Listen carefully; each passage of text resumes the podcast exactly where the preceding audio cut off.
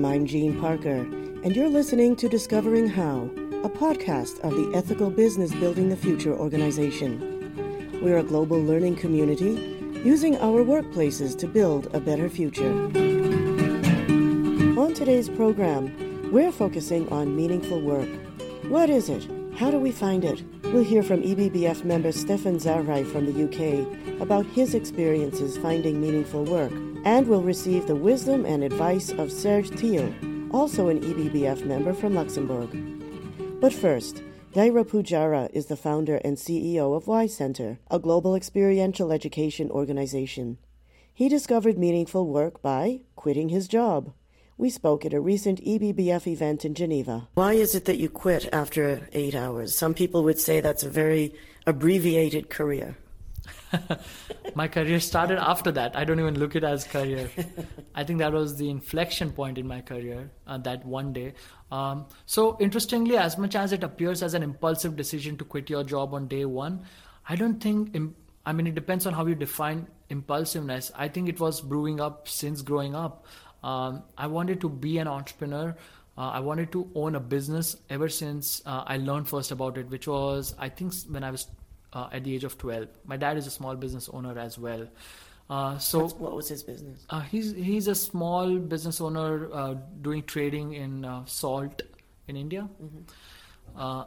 but my business has nothing to do with it and i didn't he never actually taught me business because he didn't want me to become a businessman and that's why he put me through college saying i know how tough it is to do business and there you are not going to do it uh, you better get a job because that's where safety is uh, so you know grass is greener on the other side as a business owner he wanted me to have a job because he never had one mm-hmm. And guess what I did? I you did. had a job and you blew it. I blew it up. I blew it up uh, only to do and find my real job. Uh, you know, I keep saying when I was in college, um, I learned, but only after I left college, I got educated. Same with my job. I was working at my job since the day I quit my job. I've never worked a single day because I love what I do and I don't feel like work anymore.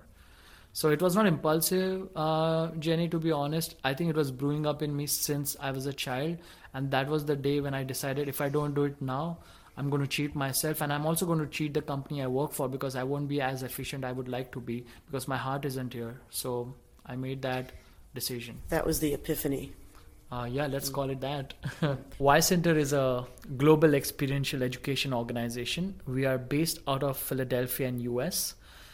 Uh, let's focus on the why. In fact, the name itself has why in it. Um, the most top level perspective for why Y Center is to capture the human curiosity to learn, which is our ability to question why.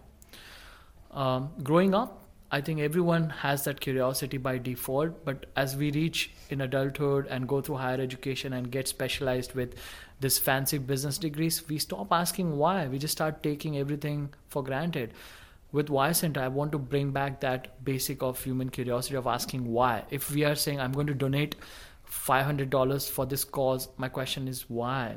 What do you want to achieve with this? And Y Center programs essentially tap into that curiosity for adults. And that's why Y Center in the most basic sense. And how is that done? Uh, so we are doing that through creating and delivering um, educational programs, which we like to call experiential education. So we as we know for last 100 years uh, teachers have been on one side and students on the other. Despite all the amazing technology that we have come up with the narrative of education has not changed much. I think we still have teachers on one side and students on the other. But our challenges in today's world are completely different than what they used to be 100 years ago when this education was invented which is going all the way back to industrial revolution. Uh, but since education hasn't changed, we thought a better way to achieve the human curiosity and all of those things that we want to achieve would be through creating this new pedagogy program, which we call experiential learning, mm-hmm. which means all the programs that we are creating at Y Center, uh, we are directly connecting it with real world issues.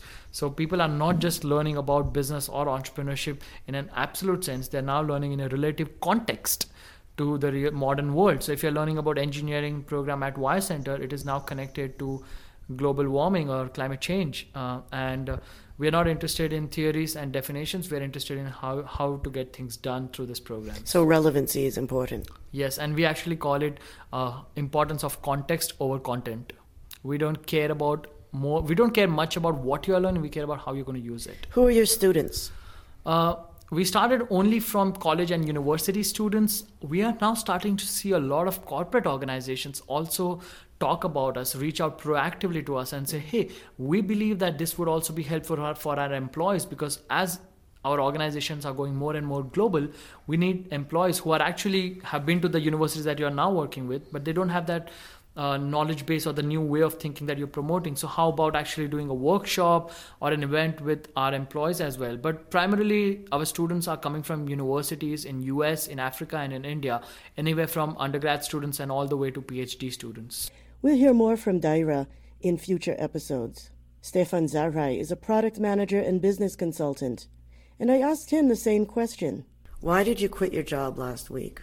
Right now is the moment to start participating in, uh, uh, you know, contributing to the society, transformation of the society. And rather than uh, being in an organization that is coexisting, so meaning existing in parallel to uh, those organizations that are contributing to the society, I'd rather, you know, contribute to the society. So I use this expression of, you know, I don't want to ride the wave, I want to make the wave. And I think it's important that uh, youth, uh, young professionals, but also people that are more experienced, start looking into those organizations that are actually contributing to the transformation of the society. Coming from the startup world, uh, it's something that I've I've been very I've, I've been observing. Right, uh, three years ago, I went to the biggest uh, startup summit in the world, which is in Dublin, called uh, the Startup Summit, Web Summit, and I realized, you know, with speaking to all of the, the participants, so you have like 20,000 participants, uh, you know, so many startups, that people are creating company, but they don't know why they're creating companies. They just create companies because they can, because they have uh, this power to create and this will to create, but they don't know exactly why they're creating what they're creating. So I think, you know, if you don't know why you're creating what you're creating, then it's easy to ask yourself the question, you know, what am I doing? You know, and why is my job, uh, why does my job matter? And I think, you know, making the parallel with bigger organization is actually the same. It's, it's this idea of purpose. And I think that um, organizations today are quite confused. You know, what, what is our purpose today? What are we trying to achieve? And if the organization is confused, how can the employees not be confused as well? So I think for the younger generation, it's, uh, you know, we speak about Generation Y, Generation X. Uh, it's it's about purpose. The whole question is about purpose. How can we, um, you know, be uh, uh, working in an organization that don't understand what they're trying to achieve? Most of the businesses that I found were, you know, let's say uh, products that were facilitating uh, uh, people, you know, everyday life, but rather than creating a product that uh, is actually meaningful, is actually creating a need in in, in the end user. And I and I don't believe in that personally. Um, and I think there are, you know, higher. There is a higher purpose to pursue. How widespread, industry-wide, was this phenomenon? Oh, I think I think it's huge. It touched all verticals. So it goes from, like you said, you know, the entertainment industry to you know the lifestyle industry to the the financial industry. So the way I understand that is there's too much distraction and and distraction yes distraction is you know distracting us from from purpose and if we have something that is just you know blinding us and not enabling us to actually pursue uh, a higher purpose then it's it's counterproductive and i and i and i do agree with that the work that you're doing now yes. describe it so I just quit my job. And I think for me, next is um, either I identify an organization that is making the wave and uh, I apply to it and I, and I make sure I, I, can I can be quite appealing for them so that they hire me or I create my own business. And uh, my dream has always been to create my own business. I've been you know uh, an entrepreneur uh, for the last three years created a business in London. But the next businesses I want to create my dream startup would be a social enterprise startup studio. So basically uh, building a team of people that would tackle uh, social problems uh, in the fields of education and healthcare in different regions of the world. and uh, using digital means to create products and services that would be delivered to uh, uh, to communities. Um, one example, for example, uh, for example, is um, uh, I'm currently exploring the uh, possibility of creating a platform to foster relationships between neighbors in London. Uh, because I believe that you know if we are able to create a platform um, for neighborhoods in London that foster relationships that co-responsibilize you know people within the neighborhood, uh, we can create a sense of community, which I think uh, is extremely important if you want to transform the society. If I'm able to create a platform where um, people uh, can um, tackle issues specific to their neighborhood. Let's say, for example, a neighborhood in Westminster has an issue with a specific type of education that uh, a neighborhood in Hackney has had in, in, the past five years.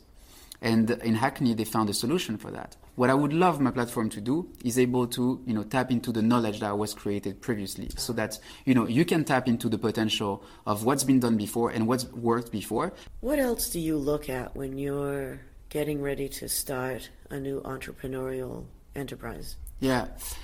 Um, so very important. It's looking at you know the competitive landscape. Obviously, uh, looking at you know what others are doing, what they're doing well, what they're doing uh, bad, um, and it's also looking at uh, you know what's uh, what do users want, right? The community want, because you don't want to build a product that people don't want at the end of the day because this is actually the, the, the, the, old school way to, to, to look at things is, oh, let's build a product uh, that we believe, you know, people will buy at the end. And if they don't buy it, then it's okay. We'll do a marketing campaign and we'll sell it. It's fine. People will, people will buy it. No, I think, you know, today, and this is why I love startups is, is, you know, this lean approach, this uh, human uh, design centered approach. It's looking at what the user needs and then build a product or a service and an experience around that and it's it's super important because not only you're there to um, fulfill um, a functional need, but you're there also fulfilling an experiential need. And this is where the magic lies. Stephane Zahrai, an entrepreneur developing his version of meaningful work. And now, the words of Serge Thill, an EBBF member from Luxembourg, with his explanation of meaningful work. And this is read for us by Tahirih Michot from Johannesburg, South Africa. Too many people make their professional choices depending on their chances of landing a job and not because it responds to a specific purpose or passion they may have.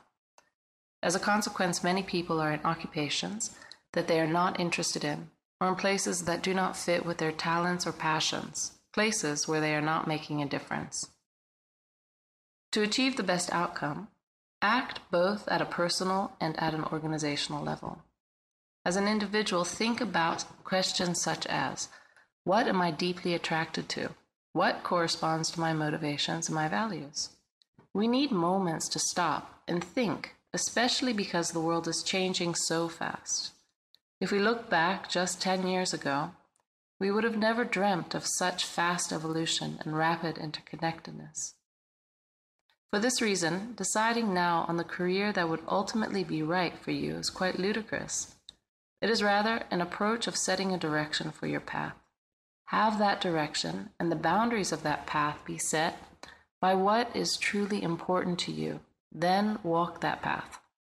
It is impossible to know where that path will lead you 10 years from now, but it is certain that it will lead you in a direction that will avoid the disalignment, disenchantment, and burnout increasingly faced by so many. At the organizational level, be aware and act on the responsibility of creating a work environment that answers deeper questions of meaningfulness, create an environment and a broader purpose that drives your staff. By creating the, those aims, financial gains, which are the imperative of a for profit organization, will almost magically materialize thanks to more motivated, creative, and committed people. People who your stakeholders can trust. And by purpose, we mean answering the question how can we create value for the community and for the world? How can we become useful and ultimately necessary for our stakeholders? Focusing on values and on the best way to act on those values, and effectively communicating those key drivers to old and new partners in the company, whilst helping people develop their potential, is the ultimate solution that will move your people and your partners away from burnout situations.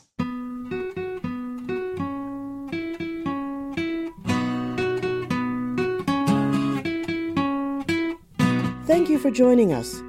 Hope today's program has inspired you, our listeners, with ideas for discovering how we can all build a prosperous, just, and sustainable civilization.